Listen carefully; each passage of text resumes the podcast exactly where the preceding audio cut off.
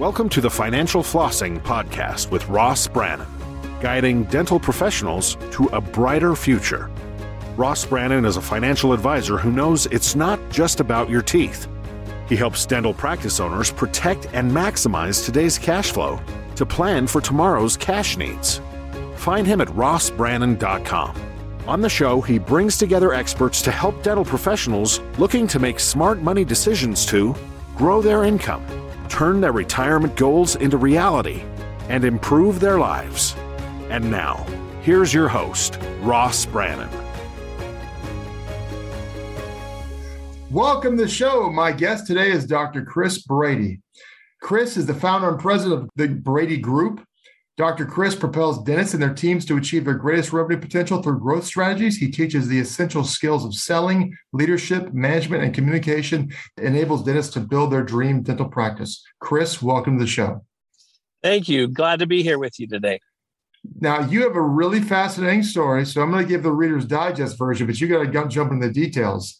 You were a practicing dentist. You started coaching, basically quit dentistry for 25 years and just did coaching. Then seven and a half years ago, got back into dentistry, and so now you're a dentist and a coach. Is that correct? That's exactly right. It was uh, it was quite an adventure, but it was it's been a good ride, a really good ride. Well, give us the details. Tell us kind of what's going on. Tell us how that happened. Well, I started a practice from scratch in 1984. Went to Baylor College of Dentistry and had an opportunity about 10 years into my practice to become affiliated with a, another coach, a dental coach that I had taken his program and found great success. And basically, I sold my practice, worked part time for about 10 years back in the practice, and then quit dentistry except for occasional, you know, family day or something like that at my, my uh, former practice. But well, I had a, a client, unfortunately, that passed away from cancer, and the family said, Would you please buy the practice? And I said, You know, I already have a job. I'm a consultant coach. But they kept, were very persistent. And, and I decided that I would kind of help the family out, buy the practice, flip it, move on. And I've uh, seven and a half years later, I'm still working in that practice. it kind of, I don't know, kind of hogtied me, I guess, a little bit in there. And, and so it's been good. It's been really good. And the part of the reason I like doing that is because now I can practice all the stuff that I talk and I can get new ways of approaching things. I mean, even last month, I came up with some stuff that I hadn't even thought of or known before just because I was in the practice. So it's been real rewarding for me. Let's talk about the Brady Group and what you do in your coaching and consulting because for you to leave practicing dentistry and go full-time consulting after 10 years is very impressive. And you were telling me offline some of the things that you guys help people do. So kind of tell us a little bit about what you guys do. Well the brady group is we've never wanted to be the biggest you know out there the corporate out there but we're interested in in finding good dentists that do good dentistry clinically but also are interested in just maximizing the the just the satisfaction financial obviously but even just the satisfaction of having something that a relationship with a patient that you just don't find in everyday practice especially in the in the world of corporate dentistry at this time. And so what we do is we take a practice we look at it and determine exactly what it is that the doctor wants to do. Uh, and to be honest with you a lot of times dentists don't know what they want.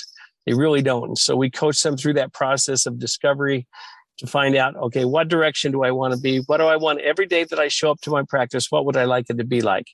And it's really interesting the differences in in um, in what happens, and and it, it's not about being busy.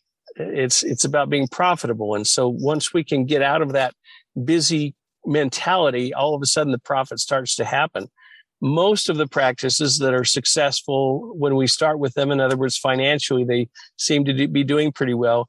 We have to slow the dentist down in order to increase the productivity and reduce the overhead. So that's really rewarding for us. Yeah, it's, it's not just in dentistry, it's in life. Just because you're moving and you're, quote, busy doesn't mean you're productive or profitable.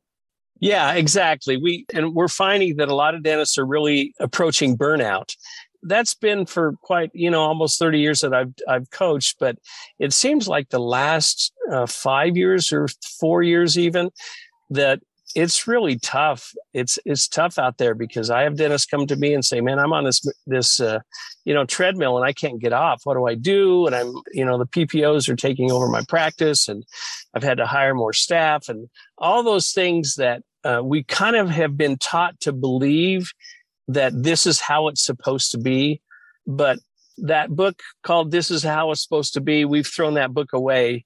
We've said, no, it doesn't have to be that way and so we've created again systems that will streamline things. You get more benefit from the, you know, each patient again in a financial way, but also in a relationship way. And so we do more dentistry on fewer people. And that's not always, uh, you know, well thought of in dentistry today. Well, you mentioned something a second ago, talking about the PPO and the insurance world, and, and you're a big fee for service guy. And so Talk a little bit about that because that's a daunting thing because there's so many practices are dominated by insurance and the thought of going fee for service sounds like an impossible dream for some of these people. I've talked to some of them. So talk about that for a minute. No, you're exactly right. And I guess the one of the first things I'd like to say is that in my opinion, you know, 90% of dentists could do what we do.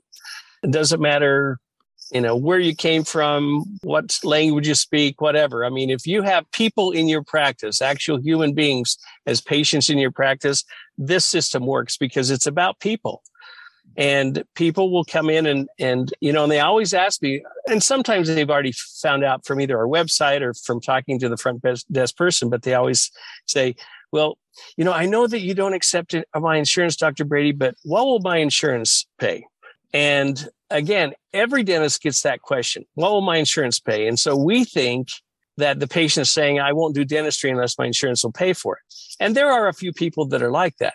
But my favorite answer to give them is when they ask that question is, I don't know. And that's all I say.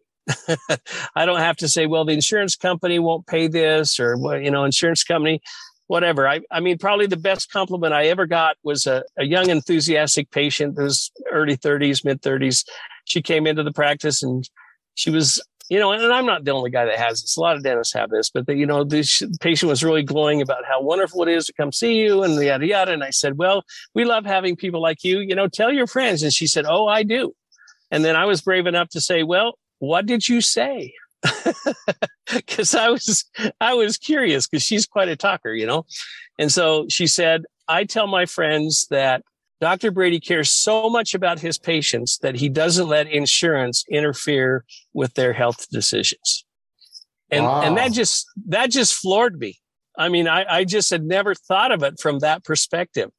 And I had a husband and wife bring their little boy in yesterday for some stuff. And, and I'd met the wife, hadn't met the husband, and, and kind of the same thing. He says, I understand you don't do insurance. And I said, I don't. And he said, Why? And I just sat there for just about a half a second. He goes, Well, I know why you don't do it.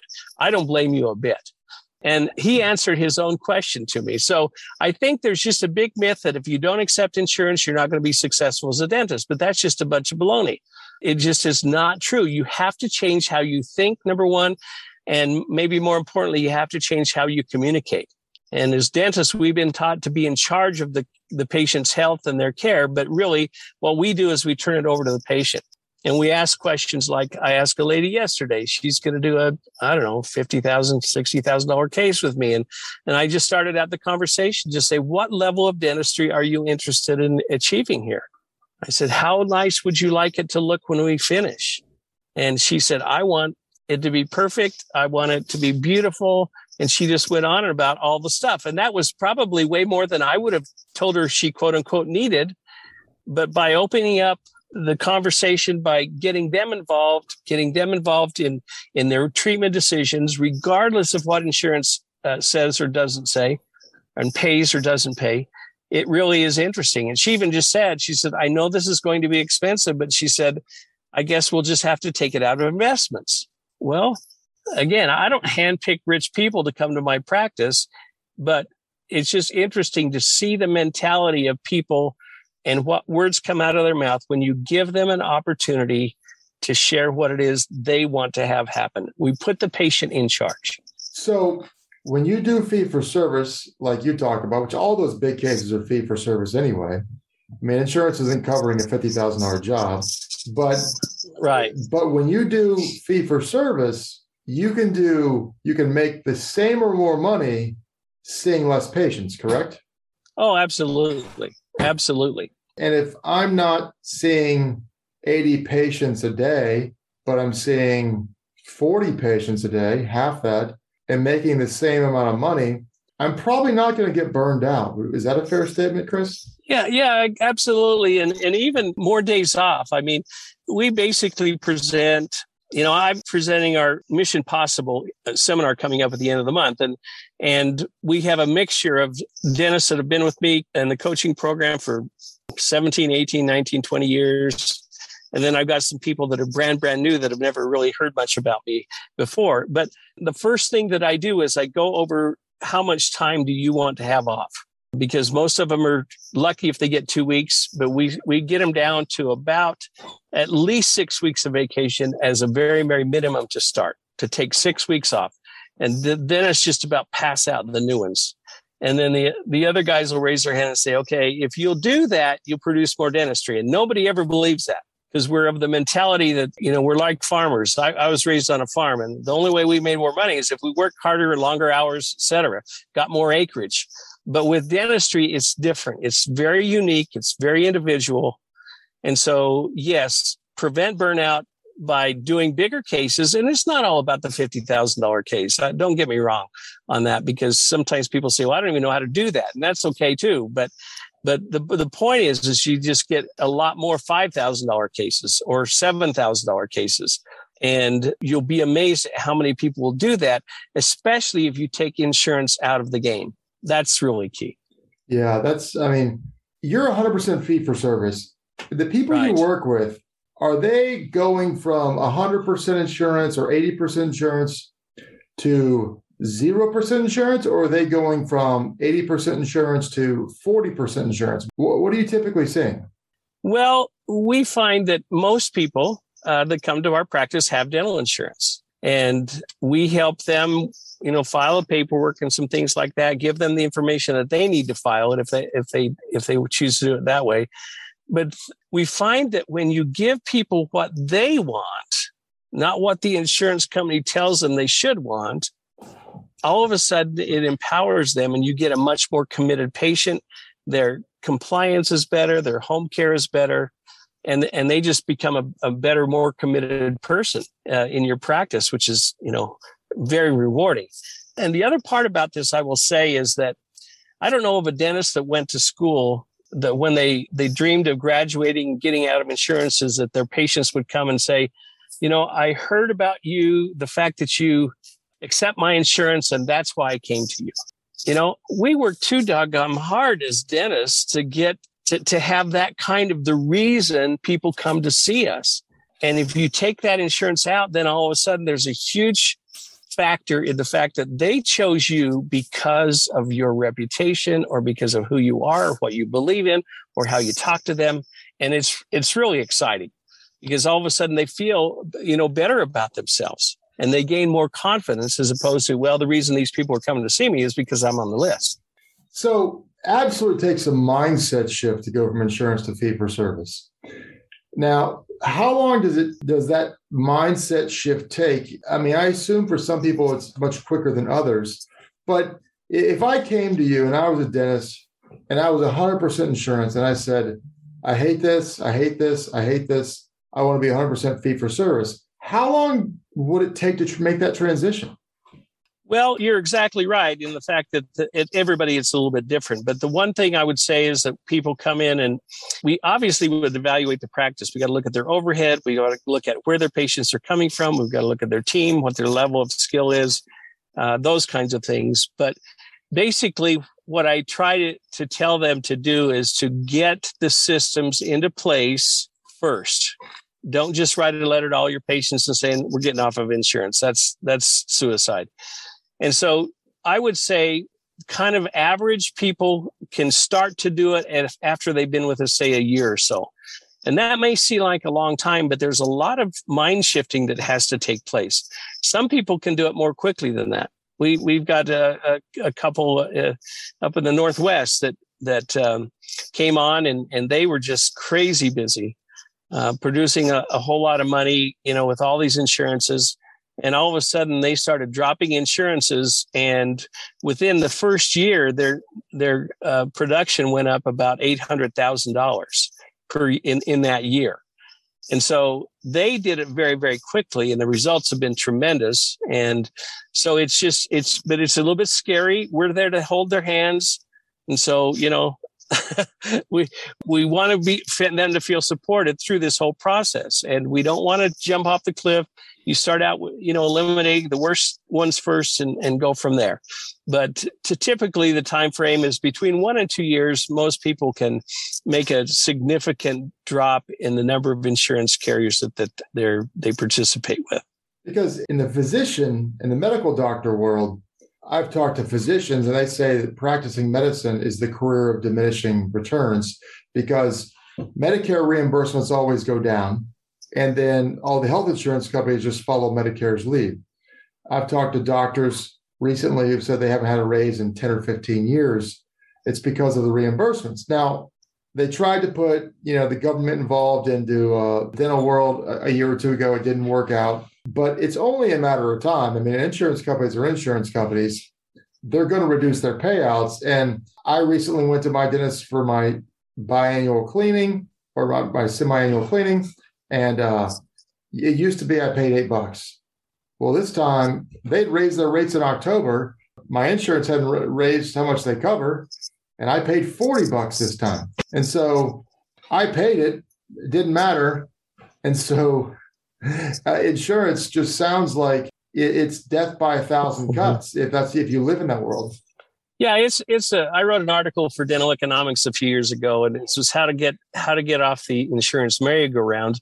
And the analogy that I use is it's sort of like me wanting to play in the NBA. You know, I'm five feet ten.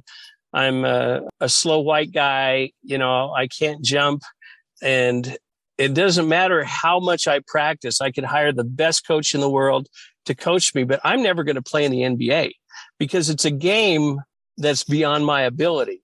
And Dennis can't play the insurance game and win. You're just not going to win. And it's a slow death, like you said, by a thousand cuts. And it, it just is going to go uh, every year, the re- reimbursements go down. So do you suppose that maybe that's the insurance company's plan? It's their business model. yeah, exactly.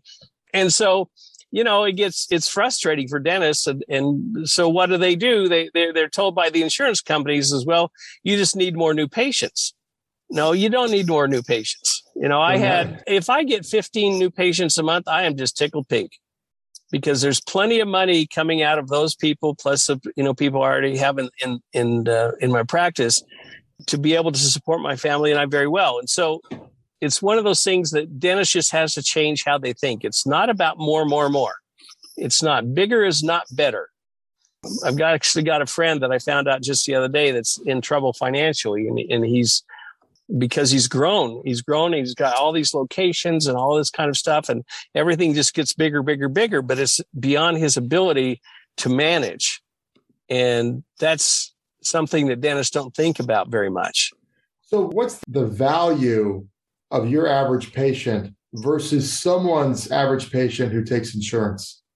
Well, I look at it, the, the measurement that I use that's very similar to what you're asking is the dollars per patient visit.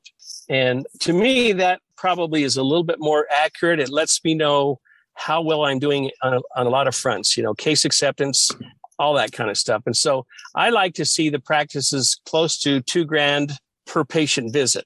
And it doesn't matter the hours necessarily, but if you get a patient in and you can, you can average two grand per patient visit, you're cooking pretty well. And most docs are below a thousand, probably five to eight hundred range. Usually is typically what we see. Yeah, I, have heard I've heard the six and eight hundred dollar numbers. Yeah, uh, yeah, and that's so you're literally two to three to four times that. Right, right. That's the direction that you'd like to go because again, you you have to look at what the pace of the office is. And if you can slow down, see one patient at a time, it makes a difference. And people are longing for that. We have a lot of people that come and they say, gee, I've never been able to sit down and visit with my dentist. You're really a nice guy, you know? And my dentist or my other dentist, the one I left, you know, I never, I saw him, but he would just run in and out and say, well, yeah, everything looks fine, or you got a tooth that's broken and move on. But we just make sure that we take plenty of time with the patient.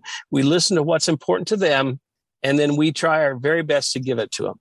And that's really kind of the, the model that we use.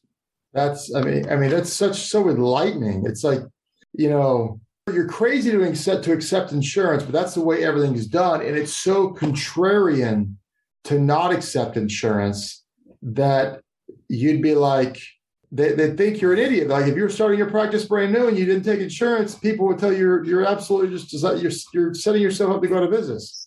But but you've got to literally think differently, be a total contrarian to kind of crack the code. You do. And again, that's, I think people almost don't believe me a little bit when I talk about, you know, how big my practice is as far as the number of patients, how little we work. You know, we work, I don't even remember, but we're probably at about 12 days a month now. And so, you know, it just doesn't take a lot of time and energy to produce a lot of dentistry. It takes a lot of thinking. It, it takes a lot of self improvement, frankly in the communication department to let people know, you know, that the, the patient really needs to be in charge. And the more you can do that, the less you talk as a dentist, the more money you're going to make. And dentists don't get that. They're not, that's not how we were trained. We're trained to sit down, look at somebody's, uh, their mouth and tell them what's wrong with them. And, you know, then try to get them to do it. And it just is so much nicer when we can sit down and ask, you know, bigger questions, I call them and say, listen, how much, you know, tell me what it is you're interested in. How can I help you? How do you see me as your dentist making your life better? And the patients are initially kind of shocked when they hear that, but they, it's really refreshing. And I tell them, you're the boss. I'm just here to help. You're the hero. I'm just the guide. And right. using that terminology, they like it and they get it. Well, as we wrap up here, because this, this has been absolutely fascinating conversation, and you know, I'm sure light bulbs are going off all across everyone who's listening to this. So, a couple last questions. What advice would you give to a brand new dental school grad? There's so many things in dental school that you don't that you don't learn. You don't learn how to run a business. You don't learn how to manage people. You don't learn how to handle finances. You know, yeah, communication, etc. And there's a lot of reasons why I could get on that, but I know we we have a, a limited amount of time. I could talk for two hours on that, but but really, what I would say is that you can do it. That's the thing I'm saying. I would find, I mean, if my son were in dental school right now, I'd probably tell him to to uh, go be an associate with a private dentist somewhere. Find somebody that's successful, that's got it figured out, and, and do it that way. The thing that's the problem, the big elephant in the room, are just the f- amount of debt that these young dentists are are taking on to get out of you know to go through school yeah. And the corporate world, the insurance world is is a safe way to go. But I have seen articles of people that have done studies that show that you actually can do it more easily being in a private practice than you can being in a corporate practice. Oh wow. So I'm a big reader. I read a lot of books. I always ask people, what books do you book or books do you recommend or what have you read recently that you found uh, interesting or helpful? Oh gosh, uh, the one I you're going to check with this, but this is really a great book. It's called The High Five Habit, and it it was written by a, a lady. Her name is Mel Robbins, and she she has some really interesting stuff. I won't spoil it, but that would be one. The other one, which is a standard for our, our businesses, is Leadership and Self Deception by the Arbinger Institute. Okay. And that that book has changed lives literally, just because you you see things differently, and that's kind of what it takes in order to to be successful. Is you have to look at the world differently. Wow, that sounds like a really good one right there. So, if people like what they hear and they want to get in touch with you, what's the best way to get in touch with you? Well, just go to to uh, Rich Dentist Seminars or Rich so Dentist. Is it, Rich is it richdentistseminars.com? Yeah, that would be the easiest thing. Or the, the other one is uh, I'm trying to think of our 800 numbers 800 592 7239. Rich Dennis and Seminars is easier to remember. RichDentistSeminars.com. Yes. Yeah, I hope that's right. If it's that, not, Amy's Amy's going to kill me. Well, hold on. Let me let me check really quick while we're on there. So, uh, because Sorry. if you, you can tell you're a business owner because you don't really worry about the the small stuff. That's I have too many uh, things uh, so in my brain. This, yeah, this is you, Rich Dentist, Rich Dentist seminar. This okay. is that's you for sure. So okay, good. Well, well, Chris, this has been an enlightening conversation, very, very beneficial for our listeners. Thank you so much for coming on. Hey, you're awesome. I appreciate the opportunity. You've been listening to the Financial Flossing Podcast with Ross Brannan. Tune in next week for our next episode. This has been another episode of Financial Flossing with Ross Brannan, guiding dental professionals to a brighter future. If you liked what you heard, consider subscribing wherever you listen to podcasts. For more on Ross Brannan, visit rossbrannan.com registered representative and financial advisor of Park Avenue Securities, LLC, PAS, OSJ 3664 Coolidge Court, Tallahassee, Florida 32311, 850-562-9075. Securities products and advisory services offered through PAS, member FINRA SIPC. Financial representative of the Guardian Life Insurance Company of America, Guardian, New York, New York. PAS is a wholly owned subsidiary of Guardian. North Florida Financial is not an affiliate or subsidiary of PAS or Guardian. California Insurance License Number 0L10073. Arkansas Insurance License Number 1613932. 2021 119535. Expires 423. That last part can also say 2021 119535, expiration April 2023. This podcast is for informational purposes only. Guest speakers and their firms are not affiliated with or endorsed by PAS, Guardian, or North Florida Financial, and opinions stated are their own. Ross is a registered representative and financial advisor of Park Avenue Securities, LLC, PAS, OSJ 3664 Coolidge Court, Tallahassee, Florida 32311, 850 562 9075. Securities products and advisory services offered through PAS member FINRA SIPC. Financial representative of the Guardian Life Insurance Company of America, Guardian, New York, New York. PAS is a wholly owned subsidiary of Guardian. North Florida Financial is not an affiliate or subsidiary of PAS or Guardian. Arkansas Insurance License number 1613932. California Insurance License number 0L10073. 2022 136 157. Expiration 0424. This podcast is a part of the C Suite Radio Network.